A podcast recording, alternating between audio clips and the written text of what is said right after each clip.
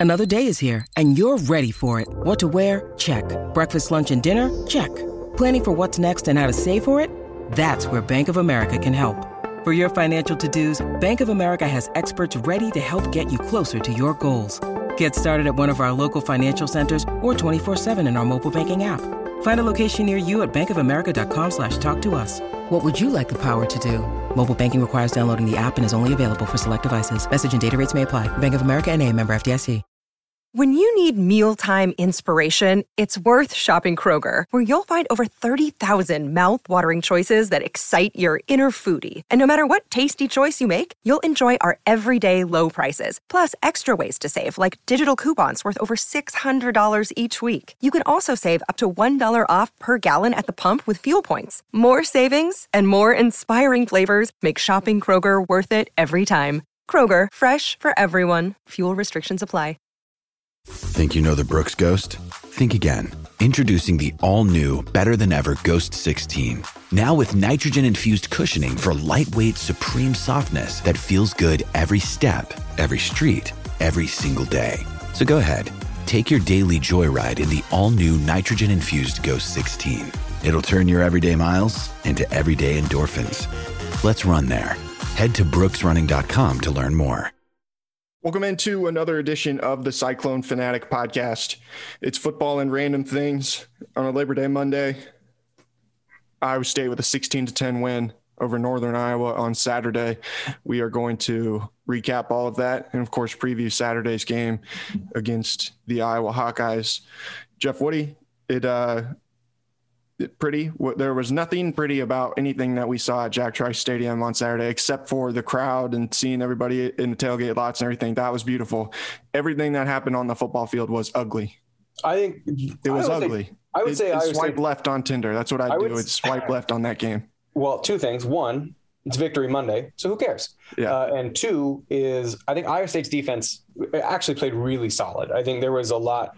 There was a lot to be excited for defensively um, and the old adage, nothing's ever as good as it seems and nothing's ever as bad as it seems, um, I think applies to this game and it, it applies to the upcoming game because we both watched Iowa. I mean, you have to be at least relatively informed going into this. And um, I think offensively, they're, uh, they didn't have a ton of output like Iowa didn't. Uh, if we're getting, I mean, just to jump ahead a little bit, like Iowa didn't have a ton of offensive output. They had one big run, which was I think on a busted play by Indiana, um, and then the rest of it was pretty pedestrian. But they also like I think Spencer Petras it was like 13 for 28 or something like that, but like five were drops and four were, were thrown away passes. So other than good decision plays or, or just drops. He was like 13 for 17. So like offensively, his passing statistics look bad, but he actually played better than what that looked like. And then defensively, uh, nothing's ever as good as it seems.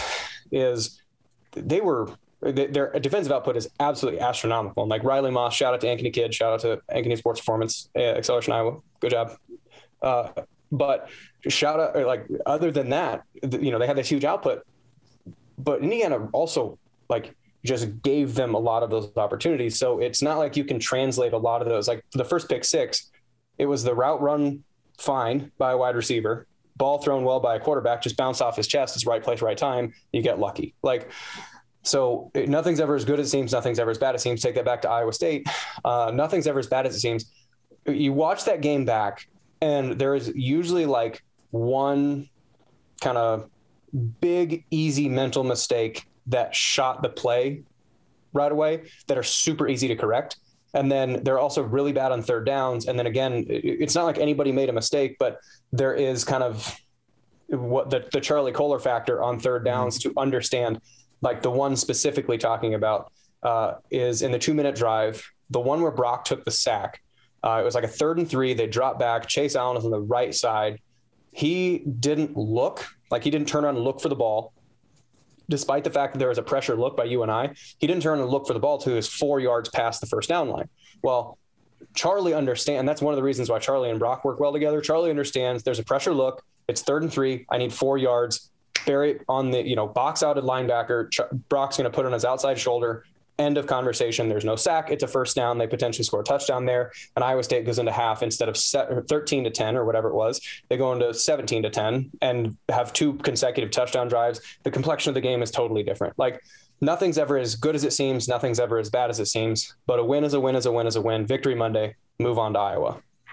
For sure. And I think, you know, I would, I was looking at the their like success on first down and it is not corollary of where they were at on third down, like how they actually played on third downs. I mean, they averaged almost 6.2 yards per play on first down, but then still their average third down distance to go is almost six yards. And a so lot of that, like, a lot of that was penalties. Yeah, they know? had three first down penalties. Mm-hmm. So they did things that, and and none of those penalties were like egregious or anything like that. It was just stupid little things, you know. Mm-hmm. And it's like if you clean some of those things up, then all of a sudden, you know, the game probably looks completely different and everybody feels a lot better because it's 28 to 10 instead of or you know 27 to 10 instead of 16 it's just 6 points but uh-huh. like there's nothing about that with the offense that I walk away from and I'm like man that offense is you know they had a tough day it's like well they made some dumb mistakes that shot themselves in the foot and at the end of the day like they can fix them and move on yeah yeah. And so what I what I really like, and so this is my correlation to like a lot of people are like, well, yeah, it was still only 16 to 10.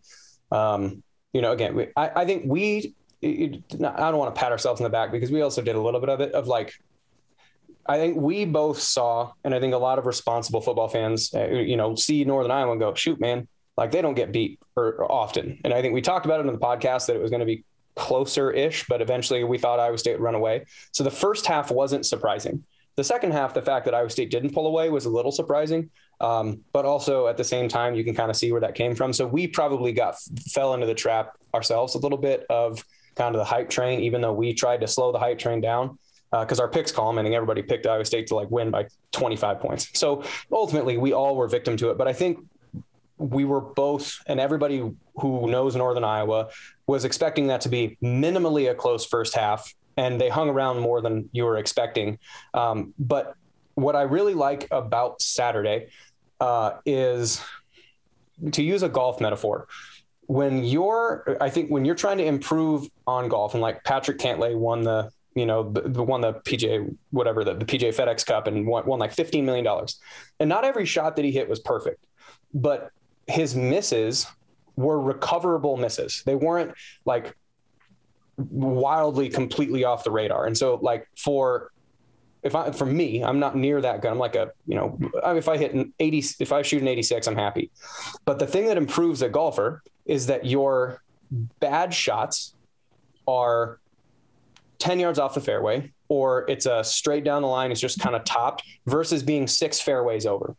And so the reason why I'm bringing this metaphor up is Iowa State did not play their best game on offense but their mistakes were very small. They were correctable mistakes. It wasn't a pick six. It wasn't special teams giving up two touchdowns. It wasn't um, fumbling inside the 10 yard line that Brock Purdy has to recover uh, in triple overtime, whatever. It's not, th- those mistakes weren't the mistakes generally that were made. It was mistakes like Brock overthrowing, like the, the very first drive. The three plays in the first drive, if I remember correctly, are first play, uh, Breece Hall stretch play to the left side. Breece missed a cut, like a very easy read. Jared Rus kicks his guy out. Breece should have cut underneath where Rus kicked the guy out. Didn't miss the cut. Okay, too excited. Scratch that one to a misplay. The second one, I think, was the catch fumble by Scates, which really wasn't a catch fumble, should have been an incompletion, but doesn't really matter. Rus got on top of it. Uh, and then the third play, Brock had an open Xavier Hutchinson, but overthrew him. That's an overexcitement mistake, an overexcitement mistake, an overexcitement mistake, but it's also more or less, assuming that wouldn't have been a fumble had it you know gone the other way, got would have gotten challenged and, and overturned, then it's basically missed cut, incompletion, incompletion. That's fine. Punt the ball away and live to play another down. So like the mistakes that they made this year in relation to years past were a chunk shot that's still in the middle of the fairway. It was not your best, and you it's obviously not what you want, but it's a recoverable mistake that you can still get on there in two and one putt, and all of a sudden you still have a par. It's fine. So like was it perfect? Absolutely not. Was it a drastically horrible game? Absolutely not. Is there a lot to learn from? Yes. So I think the happiness that kind of the where it comes from is they are there are mistakes that they made that they can recover from and learn from and again move on to Iowa because you got a W. And I think too, a lot of that. I mean, a lot of those things you just expect to happen in a first game.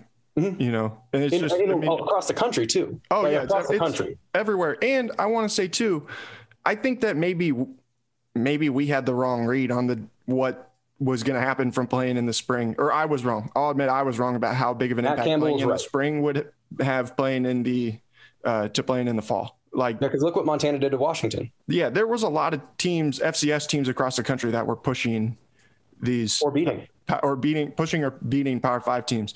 Yeah, and I mean, I think the best example of this, Northern Iowa tackled incredibly well, like mm-hmm. for a first game. Mm-hmm. I, I, I bet you could count the number of missed tackles that Northern Iowa had on Saturday on one hand that yeah. I can think of at least.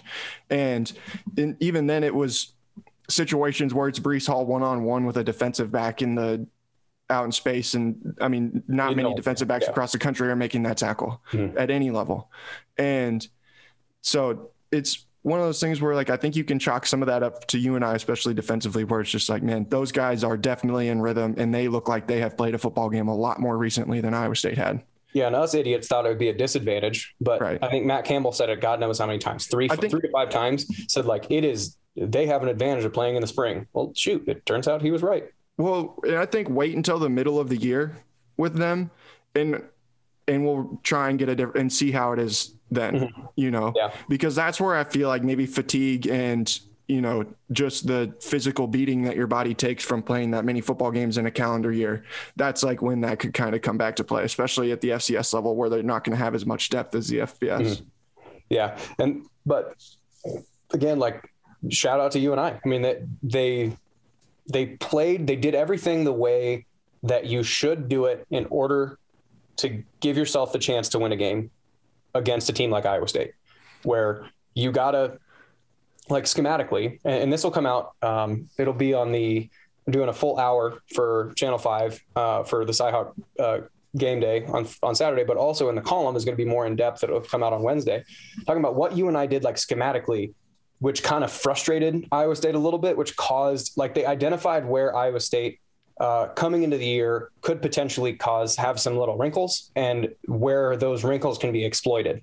And so they caused Iowa State to be frustrated and make kind of poor decisions or or force them in decisions they wanted to make. And so like UNI was really well coached. They put themselves in position to to make plays. They actually made the plays, and then you. I mean, you can all you can ask in a game where you are un, the underdog is in the in the fourth quarter. Do you have a shot to make a couple plays to win the game? Yes, great. Then you did all you need to do. And if you didn't make those plays, like McElvain throws that interception, I don't know where he was throwing it to, but McElvain doesn't throw that interception. They drive down. Who knows what happens? But they managed. They were in the game. They had the chance. Made it. Didn't make a couple plays. Ball game over. So I think they did everything they needed to do within themselves to give themselves a chance to win. And we we probably again we rode the high trend probably a little bit too hard, but um, that is sort of what should be expected from a UNI game anywhere. How would you evaluate the play of the offensive line? Uh, nothing's ever as good as it seems. Nothing's ever as bad as it seems. I don't think it was that bad. Uh, there were, I think a lot of it was okay. So like the, the two easy examples. Um, again, that back to that first play, the, the very first play of the game was a stretch to the side to the the Iowa State sideline from Breece Hall. It was full stretch zone. It was we're going to get the ball to Breece. He's really good usually at reading this play. He's going to get up, make one cut, get up the field. You know, and if if he makes somebody miss, he makes somebody miss and takes it for 80. Um, and what you're looking for are, for lack of a better term, you're looking for two butts to face each other, two of your own team's butts to face each other. So if you have a, a, a fullback that's kicking somebody out and a tight end that has reached somebody, then the tight end's facing in towards the ball and the fullback's facing away. There's your gap that you're running through. So Breece normally is really good at seeing where that is. The offensive line blocked it perfectly. Jared Rus was in perfect position. He had a great kick out, and it was a linebacker or safety. And Breece, if Breece puts his foot in the ground right behind Jared or right behind Rus, then he is one on one with the safety. And there's another safety that's coming over top for help. So it's probably not going to be a touchdown, but it's going to be eight or nine yards right away, first play of the game. He misses he misses where Rus is blocked, where he misreads it, just flat out misreads it, plays over the top, and the guy that Rus is kicking out then becomes like a box tackle, which means there's one guy in your left shoulder, one guy in your right shoulder. So the safety that would have been unblocked becomes the left shoulder box tackle guy. And the guy that Rus was blocking became the right shoulder box tackle guy. So it looked like, if you don't watch the play itself, it looked like the offensive line or the fullbacks or tight ends didn't block anybody. Well, they did. Breece just went to the wrong spot. They were Rus was pushing a guy away from where he was supposed to be going. Breece just happened to run into where that guy was happening. So offensive line does it perfect. Breece screws it up on that play because he's shoot. I, I know. I mean, would you want to be rated perfect? Yeah, but he's playing in front of 68,000 people. He wants to run as fast as he can. Like stuff happens. It's week one. Uh, and then this another play, which I think was, I don't remember first or second drive, but Jirehl Brock's in there. Uh, UNI runs a, a, like it's like a pressure. It's a twist pressure where the as the quarterback looks at the defense, the left defensive end, and then there was a blitzer that was outside of him. And so the defensive end is the responsibility of the tackle. The blitzer is the responsibility of Jirehl Brock. Your job as a running back in pass protection is always inside out. Because if you step up forward into the B gap and the guy ends up in the C gap, well, you can adjust outwards and kind of push him backwards because then the quarterback just steps up, all of a sudden still has a clean pocket.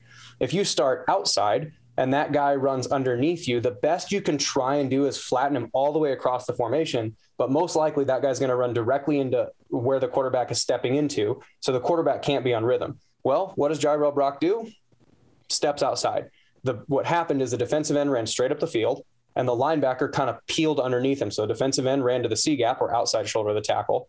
The blitzer came into the B gap underneath the tackle, so the outside shoulder of the guard, inside shoulder of the tackle and Jirehl Brock was outside the tackle. So there was no way he could actually get to that blocker. Then he goes, uh oh, and tries to recover. And in recovering back underneath to go block, pick that guy up, he runs into Brock Purdy as he's as Brock's trying to move away from the defender that he missed. Offensive line did their job. They called everything, they blocked everything. Jirehl Brock missed where he was supposed to be. Again, it's week one stuff. Like you don't know where those blitzes are coming from. It's hard to see where everything's going. His technique was kind of shoddy. He was probably excited too. So like the offensive line had a lot of times where it wasn't necessarily that they blocked poorly. It was that the situation or the back or the tight end or someone doesn't fit necessarily perfectly. And it just doesn't look like there is a good block. So I think they played okay. The game flow and the other things that were going on made it look like they weren't as effective as they were. So nothing's as bad as it seems. So I, I would give them, I don't know, like a B. I would give them a, a C or a B. It's not. It's definitely not an F game. It's definitely not an A game. But it's also first like first week. They're gonna clean it up, and they're they're gonna be okay. So I I, I don't think it's that bad. How much of this is just needing to have film of when the bullets are flying and being able to, you know, not where it's in practice where you don't necessarily always know what's coming, but you kind of know what's coming a lot of the time. And it's mm-hmm. like you can start to get a little bit lazy with some of those things or something like that. But then you get back into the game and it's like, oh man, okay, this is what it means when you mess up one time, you know? Yeah. And, and you can go, well, in practice and whether or not you do it intentionally or not, you're like, I, I know for me, like if I'm doing a pass pro and Jeremiah George is going to rush, Jeremiah George is going to bull rush me. I know that for a fact. So I have to come with a lot more pop to try and meet Jeremiah George. If I'm doing that against AJ or Jake, or, or I mean, fill in the blank with most other linebackers. If I'm going to be doing that against another linebacker, like AJ would would very rarely like to bull rush. He liked to play with his hands and kind of be like a defensive end. And so if I were to come at AJ with the same speed that I had, because like Jeremiah George is running full speed, no move. He's not trying to move sideways. He's trying to run your ass over right. and get to the quarterback. So I have to meet that same force, which you kind of have to sacrifice a little bit of technique to get some speed. And so if I'm going to do that, I'm going to meet Jeremiah George full speed, boom, and that's going to be a block. But I know that because I've done it a million times. And I mean, most of the time he would get by me because he's really good. Uh, AJ, on the other hand, would not do that. He would come full speed to try and make you think like he's going to do that bull rush, and then he's going to swim or swipe or play underneath you. So if you come full speed, like you're going to block Jeremiah, you would end up getting sw- your face mask would hit the dirt because AJ is going to swim around you. And like you get used to what happens with each single person. So you kind of have like a built in film reel of what you need to do against your own team. So it was probably a good reminder to say, like, look, guys, you don't know what's happening. you don't know what's coming because we've been playing each other for so long that now, like, hey, you know, when there's a linebacker coming, it's not always Mike Rose. Mike it's not likes- Will McDonald that's coming off on the edge. It's you know like something someone like else. that. It's not Yeah. Mike. Mike likes to have this move, or O'Rien Vance likes to do this thing. Well, it's it, the guy might be in the same position. It might be the same front that you saw with O'Rien Vance, but it's not O'Rien Vance. You have to approach it differently. The way that guys fit, the way everything feels a little bit different. So you would hope, or you would have hoped that they would have gotten a better idea of that kind of because they're such a mature team to know that it's going to be different when you're actually matching meeting against someone else. But I, it's it probably did or does take that even for a team that's returning 36 of their two deep. It, it probably does take that first live reps to go like, oh, yeah, this is okay. I need to definitely take a more conservative approach here. I need to be more aggressive here because you know it's not Will McDonald, it's not Mike Rose, it's not J.R. Singleton. Like it is a different human being that has different tendencies that I don't know. So what would what would you give the running backs for a grade just for the entire day then? Ah, If you say you one- give the offensive line a B or a C, I mean, I would give the running back slightly worse than that. Um, and, I think that's also a graded on a curve. Like the expectations for the Yeah. running and my expectations for the running backs are a little bit higher um, because they have such defined roles. Like Breece is the do most of the things back. He is run, catch, screens, um, you know, be the be- a dynamic playmaker and block sometimes. And then Jirehl Brock is be a blocker, be physical, and then spell Breece and run the ball a little bit, put your head down, uh, you know, be inside the tackles. Like they have such clearly defined roles. he had some good runs when he ran the ball. He did, yeah, and and so it's just a matter of like the, expectations for them is really high because they've played a lot of ball, and you have a little bit more time as a running back than you do as an offensive lineman. Because the guy you're trying to hit as an offensive lineman, you could probably smell his breath. Like where you are lined up, he's literally a foot away from you. Whereas running back, you have five yards to kind of react to something. So I tend to think that it comes a little bit quicker for a, a back or a, a uh, like a running back to just be able to see it because you have a little bit more space. Um, but again, at the same time, you are reacting to what other people do and you are reacting to what your offensive line does. So if they don't have it quite figured out, or you're not 100% sure on the rhythm or where they're going to fit, or, you know, so it, it's week one stuff. I would say, yeah, lower mid C. I'd give them a C for what the expectations for what that group can and should be doing is probably about a C. All right, then real quick. I mean, the last thing we haven't talked about on the offensive side, and then we'll talk about the defense and and take a break. Uh, I mean, I thought Brock had a solid day. It was a bright spot. Yeah, It was the bright spot on offense. he didn't do anything like remarkable, but he was just really solid, and he was obviously efficient. I mean, he only threw I think five incompletions. Yeah, it was 21 to 26, 197 yards. Uh, obviously, no touchdowns or interceptions, but I mean, I I thought that he could he played about as good of a day as he could on when you're not going to do anything to score. You know, Uh-huh. Yeah, and and just back to that golf metaphor, like his his missed shots in years past, he's thrown an interception or he's fumbled the ball or made a really bad read or gambled something or whatever, and and he'd have a tee shot that goes plunks into the water. You know, like you got to it's it's really bad, hard to recover from. This one, if he did have a bad play, it was like in the first cut of the rough, where like it's not perfect, but it's very far from dangerous. And so I think that's the thing. And obviously, I mean, it was the story about Brock coming into this year was, bro, you don't have to do everything. Like we got playmakers around you. You don't have to be, you don't have to make every single play. You have a great defense. You got a great running game. You got great receivers. You're fine. And so that lesson was definitely applied. Like he he played within the system, was hitting people where they needed to get hit. Uh, again, the Charlie factor is imagining on a few situations when he, whether it was scrambling, like the one he missed to Chase. Chase just doesn't have the same feel for space as Charlie does. So, like, I would imagine uh, Charlie is going to come, and and maybe I, I didn't watch that one; it's hard to see from the exact angle, but I would imagine Chase didn't come back to the sideline as much as Brock was expecting him to come back to the sideline, which is why it looked like it was super errant. Like it might have been a little bit of an errant pass, but with Charlie understanding space and motion really well with a quarterback, he's going to adjust to where Brock is going. So that play that looked like a bad pass was probably something that like Charlie at least gets a, his hands on because he's adjusting back with it. And that's where Brock's expecting it to be. So, but like all of his mistakes, like the the mistakes that he was making, were throw it high and out of bounds. Like there's if it's, it's Xavier Hutchinson going to catch the ball or no one's going to catch the ball and we punt. All right, big deal. We got the best defense in the conference. Run them out there. So uh, I thought Brock was a definitely a bright spot. There were some more things. I'm sure there were things that he could have done, could have checked plays, could have gotten people in the right spot. So I don't want to give him like an A plus, but I would say like an A, B plus, A minus at least for Brock. I think he was the for best first player game, on offense. Yeah, yeah I think he was the best player on offense. Yeah, mm-hmm. and I think that he that throw that he made to Joe Scates in the corner of the end zone was a beautiful ball.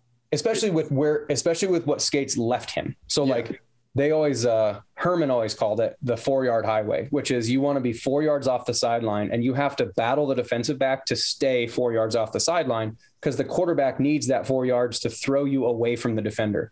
Well, Scates gave him about a half yard highway, and so he was.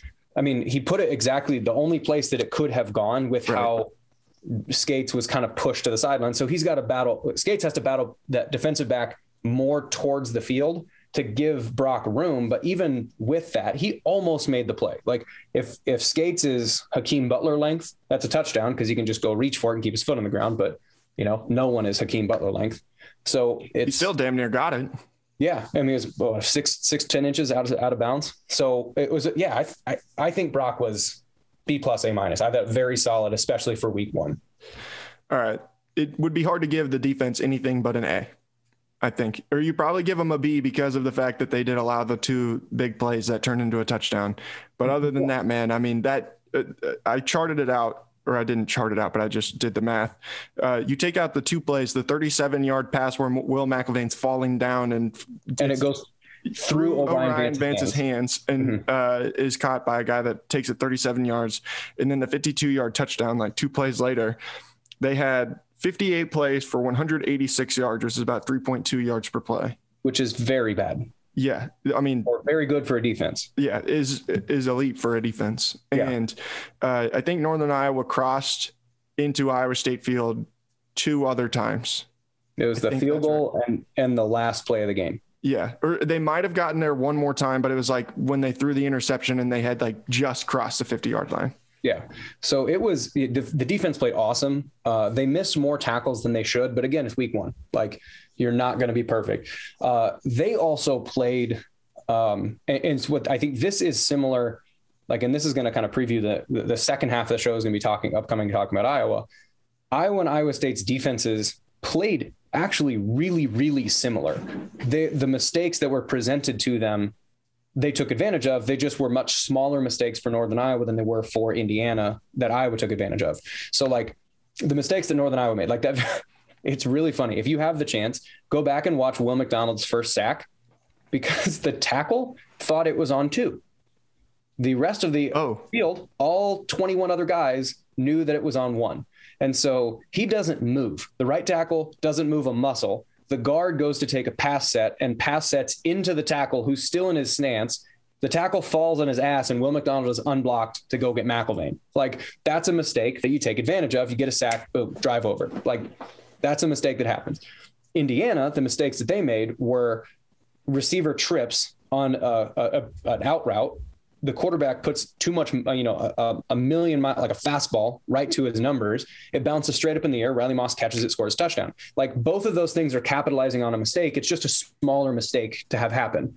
Um, so I think the defense, other than like, honestly, the one that goes through O'Rien Vance's hands, where Will McElvain freaking submarine pitches that one to through, that is schoolyard. There is nothing you can do about that. That's Pat nothing. Mahomes type stuff there is yeah it's you know this is a earmuff. This is a shit happens moment. Yeah. like there, there is nothing you can do about that. That's just bad luck or good luck for UNI. Shout out to will McElvain though man. That guy is he's something else dude. He plays I, I don't know what it is but for some reason he plays the best games of his career against iowa state. He didn't yeah. play that well in this game but he's still like the it, you sit there and you're like man i this guy drives me crazy. I'm glad he they don't some, have to play him again. He got some confidence. He's got some swagger. I like it. Did you see uh, his 515 chain? Hey he's from lincoln dude. Southside pride Southside Pride. Sir, yes, sir. Um, but I the other the the one play that I would have a little bit of hesitation against, or like like irritation with, is the touchdown. Like that was the the mistake that actually is a preventable mistake. they I, was I think it wasn't there was a wasn't it a linebacker that was in man to man coverage of the wide receiver or a running back like it was and he tried to jump underneath it and the two safeties were kind of out of position to make that tackle understanding where it was. So they there was you probably shouldn't have dove for that ball. Like make yeah. it a catch tackle make them earn their way down the field uh, but if you do, you should have safeties behind you that are going to make that tackle so he doesn't scamper for 52. Like that's a thing that Heacock is probably going to lay into him about because that's a mistake that this defense is meant to prevent against. Like you have guys behind you who should be able to do that, and you shouldn't gamble that much to make that place. Like there's, I don't know the intricacies what the play call was, and maybe he's supposed to try and play aggressive, but that is a play that shouldn't happen. Whereas the one where McElvain's again, falling down upside down and underhand tosses one sideways. Like, all right, buddy, you win that one. Good job. Like that's a Steph Curry falling backwards from 47 feet out and he makes a three. You're like, all right, I couldn't have played any better defense. Hats off. Let's get the next one. Yeah. And you don't, you have not seen that very often from Iowa State or any team playing against Iowa State where they get, they're able to catch a short pass. I mean, or, you know, intermediate pass, I guess, and then take it for catch and run for 52 mm-hmm. yards. Like yeah. the the number of times that that's happened in the last five years is very very small. That's what it, why it was surprising to me. I was like, damn, it's not very often that they allow anything like that. Well, I think that's the Lawrence White factor is that Lawrence White would be there because he's he's always in the right spot. Lawrence White, Greg Eisworth, and Isheem Young, those three back there with as much experience or talent as Isheem Young in that case, as much experience and talent as those guys have, and having seen a lot of football, they are going to be in the right spot to put it on the ground. Like get the ball on the ground. Okay, you caught the ball at 11 yards. You ran for five more. It's a 16, 16 yard gain. Big deal. Do it again. Let's see if you can do it again. Like that, just or make them earn it. And I think I would guess that there was either a linebacker or a safety or multiple people that should have been based on the front and the protection, or not the front, based on the form, formation and the motion and whatever and the splits should have probably seen that that was a thing coming. They just hadn't had enough reps against other people to know that that was the case. So again, not perfect. I can't say the defense because of that. I can't say like it's an A plus game, but it's damn near close. I mean, two interceptions, one of which probably should should have been batted down, but hey, get the pick, man, get the pick. Uh, so it's two interceptions, three yards of play, including that includes the 30 yards or 40 yards in the very last play of the game where they're just I, the safeties are playing 57 yards off the ball. Like that includes that play too. So like probably 120 of their yards came on three plays. So that's probably half of their offensive output. So other than those three plays, which one of them you're just spotting them yards because you just need to get it on the ground with six seconds to play, pretty darn good. Like that is about as good as a defense can play in week one because again, there's stuff that's going to happen. Tackles aren't going to get off the ball. Just take advantage of those mistakes when they're made. Yeah, they had uh, UNI had only two other plays that went for. Um, they had one other pass that went for 15 plus, and one run in the entire game that went for 10 or more yards. And that's it. And wasn't that McElvain a scramble? Uh, no, it was Dom Williams up the up the middle for an 11 yard gain. Hmm, okay. In the second quarter, so the only play that they had in the second half that went for 15 plus through the air was that very last one, the last play of the game, which is pretty darn good. One. Yeah, which is pretty, pretty darn, darn good.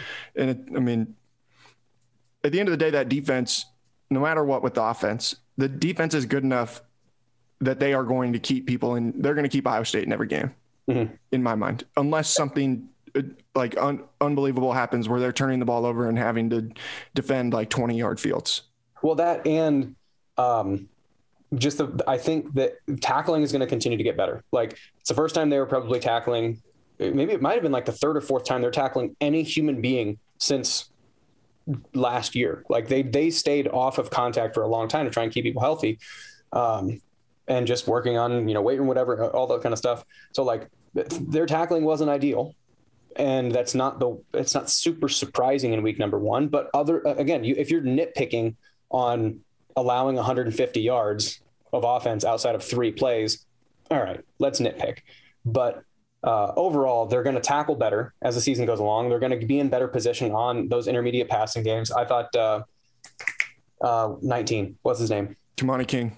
Kamani King played pretty well. Like by the time the second half rolled around and he'd seen some snaps, I think Kamani King kind of showed that he is the other guy. Like he is the the Lawrence White replacement So yeah, Kamani King, Isheem Young, Greg Eisworth back there. You got Datrone Young, who, dude, solid. Like he is he, to this point, he is the most improved player since Jaquan Bailey. Uh, he earned his he he's earned his name again. He's earned his name. His number two is now Datrone Young, and then Anthony Johnson. I mean, he he had an absolute hell of a game too. Like there was they didn't even try throwing at 26. The one time they did, he batted it down. Like just they're not throwing at 26. Uh, and then the front, I think played pretty well. And also, while we're talking about that side of the ball, the one of the things that really stuck out is the Trevor Penning kid, the left tackle, seven number 70. He can ball. He mm-hmm. is really good. So and he him and Will McDonald, I mean that was shoot that was tough. Him and and and Penning and Enyi were going back and forth with each other too. Like it was he is a solid player. I, I, would imagine that he is every bit the first or second round draft pick that people are kind of projecting him to be because dude is real. Dude, imagine if they'd had that offensive line with him and Spencer Brown. Oh yeah, on either side. Bills now. Mm-hmm. Yeah, I mean they those are some dogs, man. That's uh, that's re- that is yeah they that was a good offensive line. For the most part, didn't make a lot of mistakes, but when they did, Iowa State capitalized. Like I do think that, you got to say though, like even still, Iowa State's defensive line was disruptive. I mean, all of them were. Like Enyi was did a really nice job of. There were some times where Enyi was just physically dominating people, pushing them backwards. You know, yeah, and Zach, Zach uh, Petersen had one play where he pushed somebody backwards, and then I can't remember who it was that ran up in the hole and made the tackle, but they it had to have been Isheem, I'm sure. Zach, Zach Petersen. I think I remember listening to you and Jay uh, on the Thursday show was talking about like he, he, needed to improve his first step or something like that. Talk about it. That dude is explosive. Yeah. 55. He's like, he looks like he's, I mean, tied to a cannonball and shot out of a cannon, like fast off the ball. And he was underneath the, the shoulder pit, like underneath the chest plate of every guy that he was into. I, was he in the right spot 100% of the time? No, but his effort was incredible. And his, explosiveness was absolutely bananas. But that's what I'm saying on this play that I remember he was I I remember it being towards the press box. So he was on like on that side of the field and he pushed the right tackle 3 yards into the backfield on a run play and then made the running back avoid avoid him and then whoever came in and tackled the running back just blew him up. I, I had to have been Isheem. Like it was just one of those hits that you know is Isheem Young. Isheem Young was in there popping people, man.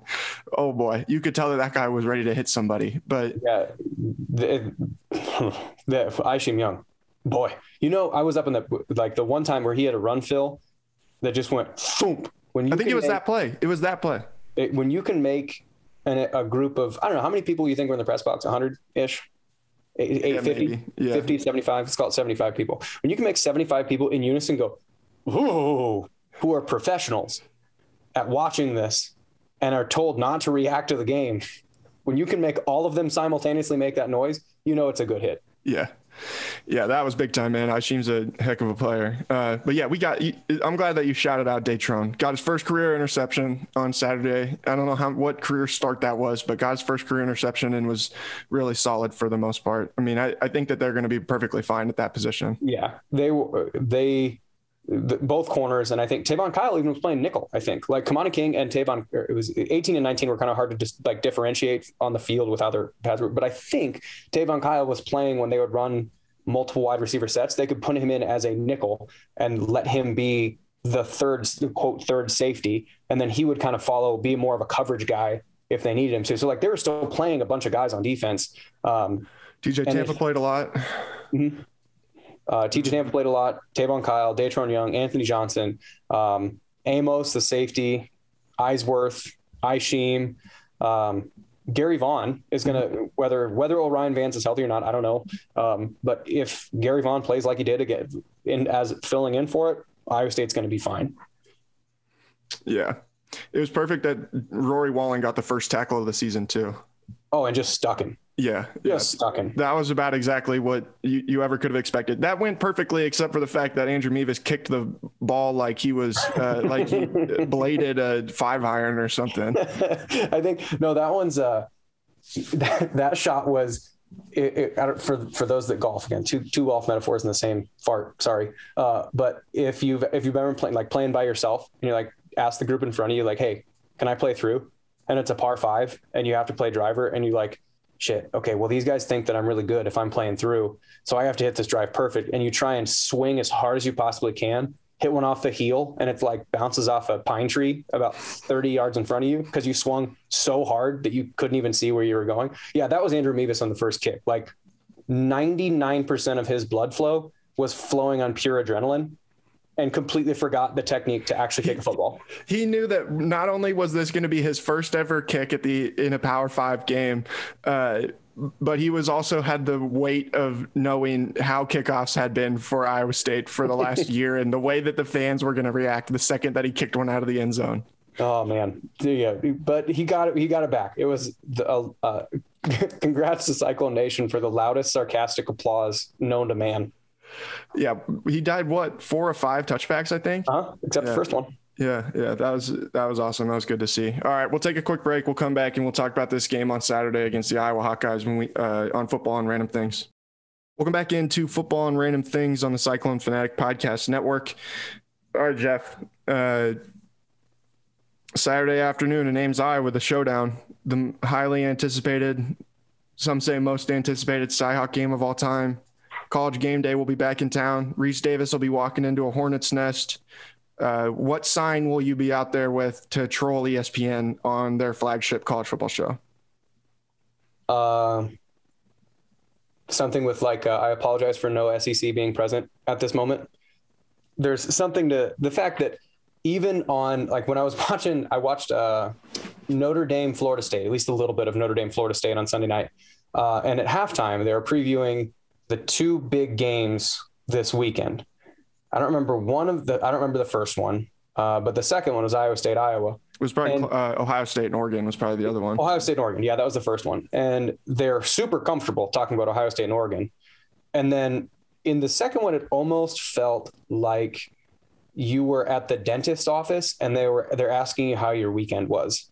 Like you don't really want to talk about it, but you know you have to talk about it, so you just kind of do and you give just enough detail that they don't ask any more questions, but not so much detail that they uh, they really care or get a good picture of it. Like you just want the conversation to be over. That's about the enthusiasm that they talked about Iowa Iowa State because it uh, there are no SEC teams present at game day, and you know what? I'm sorry, ESPN, there is not, nor will there be. Sorry. Yeah, it'll be interesting to see. I you know, you and I kind of talked about it before we we started recording. I think that the, I mean, I think people are excited, obviously, but the excitement level is considerably lower than it was the last time they came, mm-hmm. which I, am sure just comes with the fact that they've done it before. You know, it's not it's not something new, so it's just not as exciting when it's not something new. But I'm interested to see what it will be like in comparison to the first time. I think that still like right now it's it we're recording this on Labor Day, so like it's a holiday. Uh, we've not had enough time to you know really like be, inter- interact with other people a, a ton. Uh, so I, am sure there is going to be once you get kind of back to work and back to the gym and back to hanging out with your friends, the restaurants or whatever. There's going to be some like excite more built up excitement for it. So I think by like Thursday, Friday, it's going to get not necessarily to a true like fever pitch, but it's going to be pretty hopped up by the time Thursday, Friday rolls around. Um, but yeah, it's not quite the same. Like when they announced that college game day was coming last time, people were like bouncing off the walls excited. Right. But this time it's like, cool, we deserve it this time. Thank you. You are coming to, you are actually doing what we expect you to do.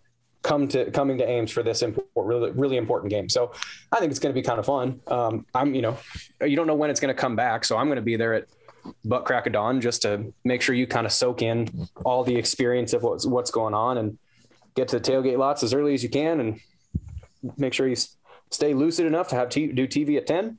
And after that, enjoy the game. I envision Saturdays, the environment around the stadium, the environment inside the stadium at the, you know, before the game starts being tense. I think it'll be an intense environment with the way that, I mean, obviously this is a huge game for both teams, but when you factor in it being in Ames, a pro Iowa State crowd, haven't beat them in five years. Like I think that this is going to be just a powder keg of. Uh, you'll be able to cut the tension with a knife.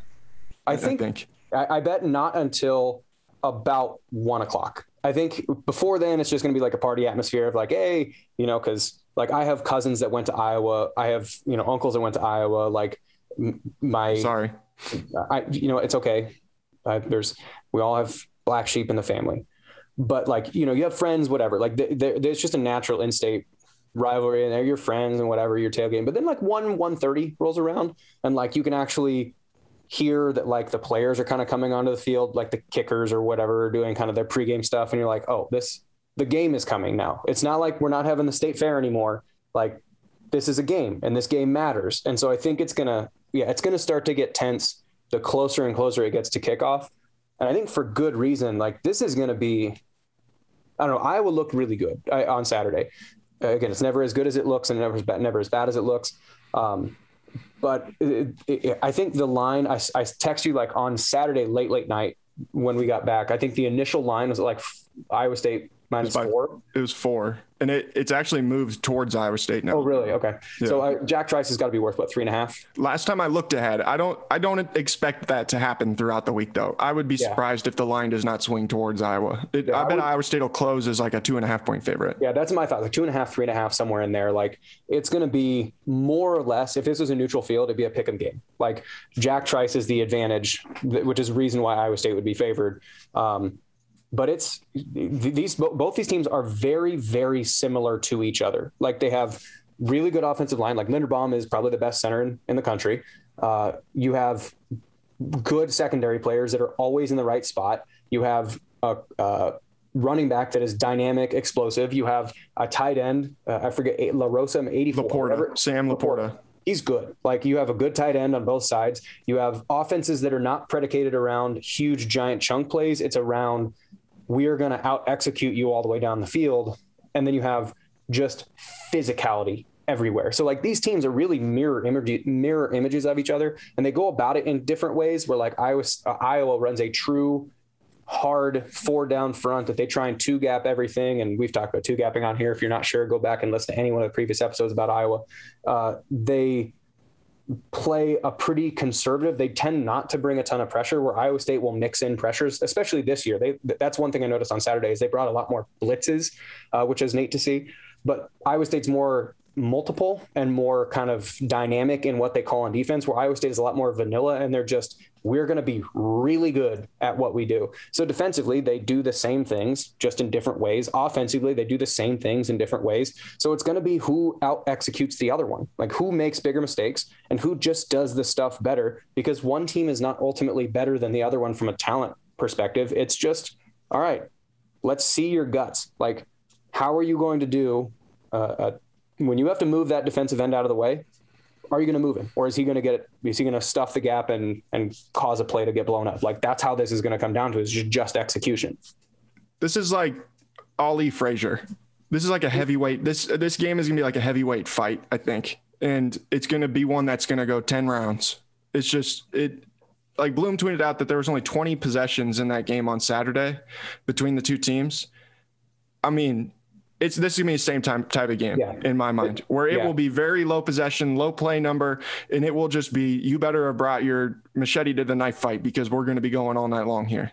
And it's going to be, I mean, you talk about physical, like can, as as much fun as it was. Like I got goosebumps every time, like even a position group would come onto the field because I was down kind of wandering the sidelines and. Uh, you know, like the the running backs come out or the wide receivers come out of the tunnel, the crowd goes nuts, and then you know Kanye West starts playing. They do the uh, the the the weather report type thing. Uh-huh.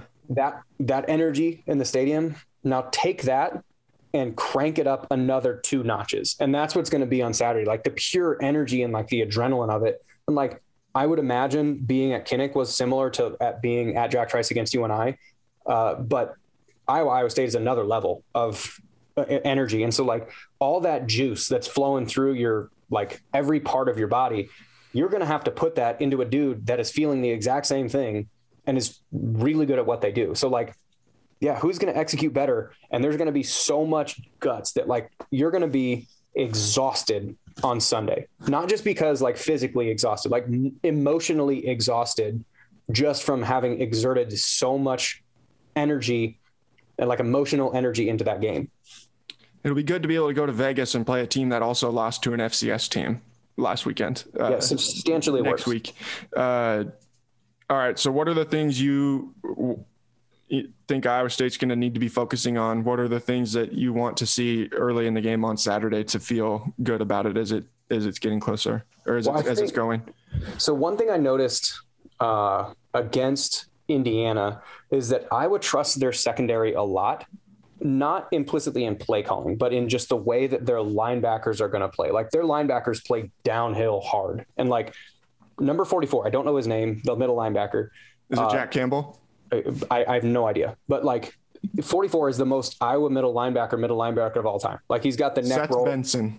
Dude name. plays straight downhill. Like he is straight line kind of fast, but like he is a middle linebacker's middle linebacker and he is going to come and thump.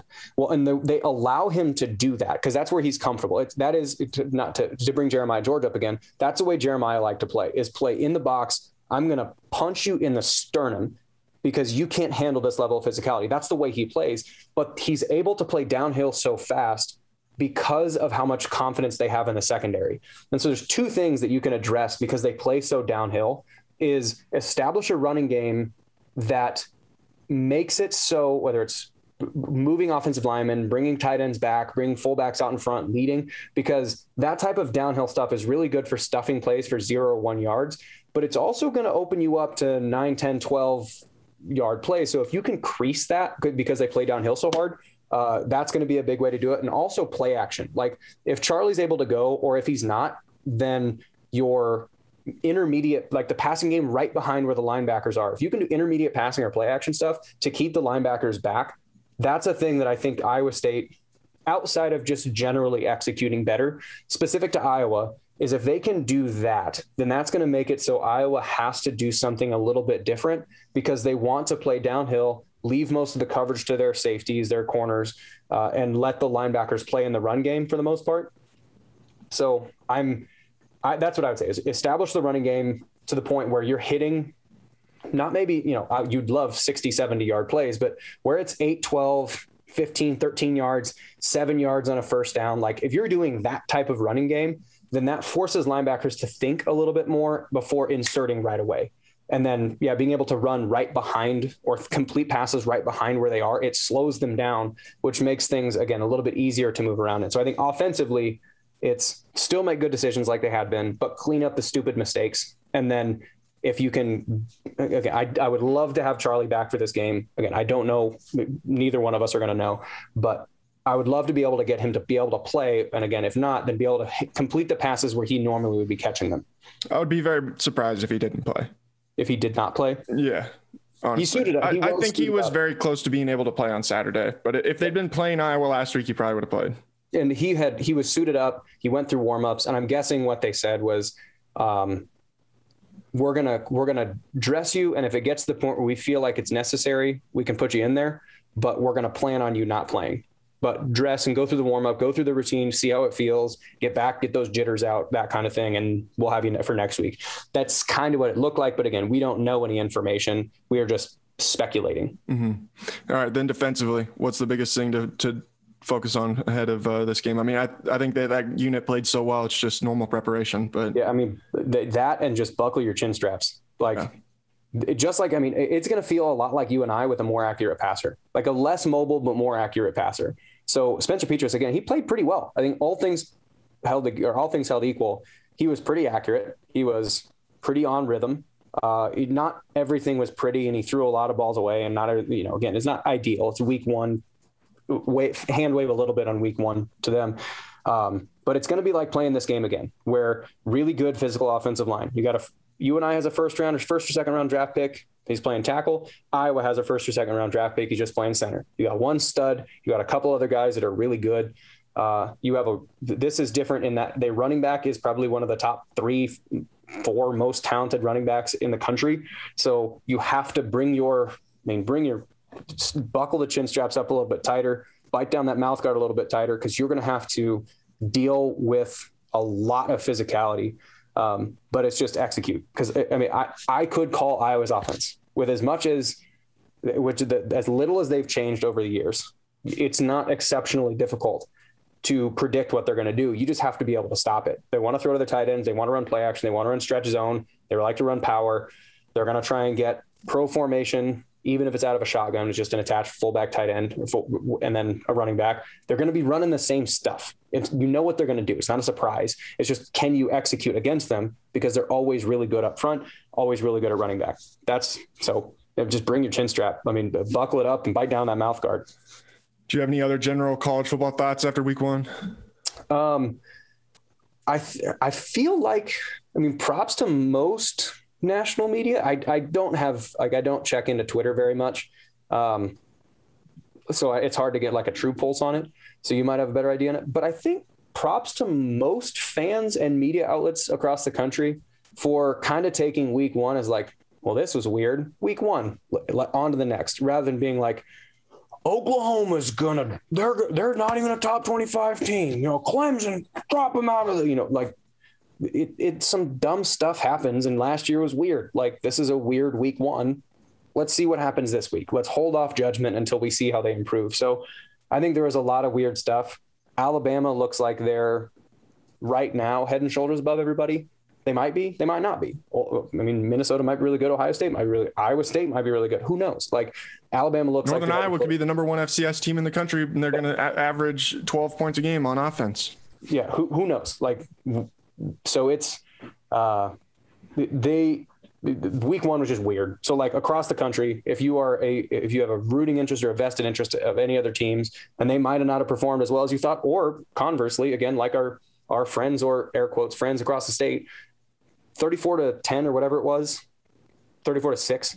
Like that's probably not a realistic score if you play Indiana in week 10. Like there, it's not going to be the same week because week one weird stuff happens. So weird stuff happened. Let's see what happens from big improvement time from week one to week two. For sure. Shout out to McKenzie Milton, what he did last night, man. That was really cool for to see him lead the Florida State down the field, force that game into overtime. I just wanted to say that because uh, that was a pretty cool story. Um, all right, man. Well, we'll talk to you on Friday. Uh, well, I'll talk to you on Friday. Everybody will hear us on Saturday on the tailgate show. And uh, you said you're gonna have your column on Wednesday. Yep, column be column be to you on Wednesday or by Wednesday, and should be able to read that time. Cool. Everybody can look forward to that. We'll talk to you guys again here later on in the week. Have a happy rest of your Labor Day weekend. Peace.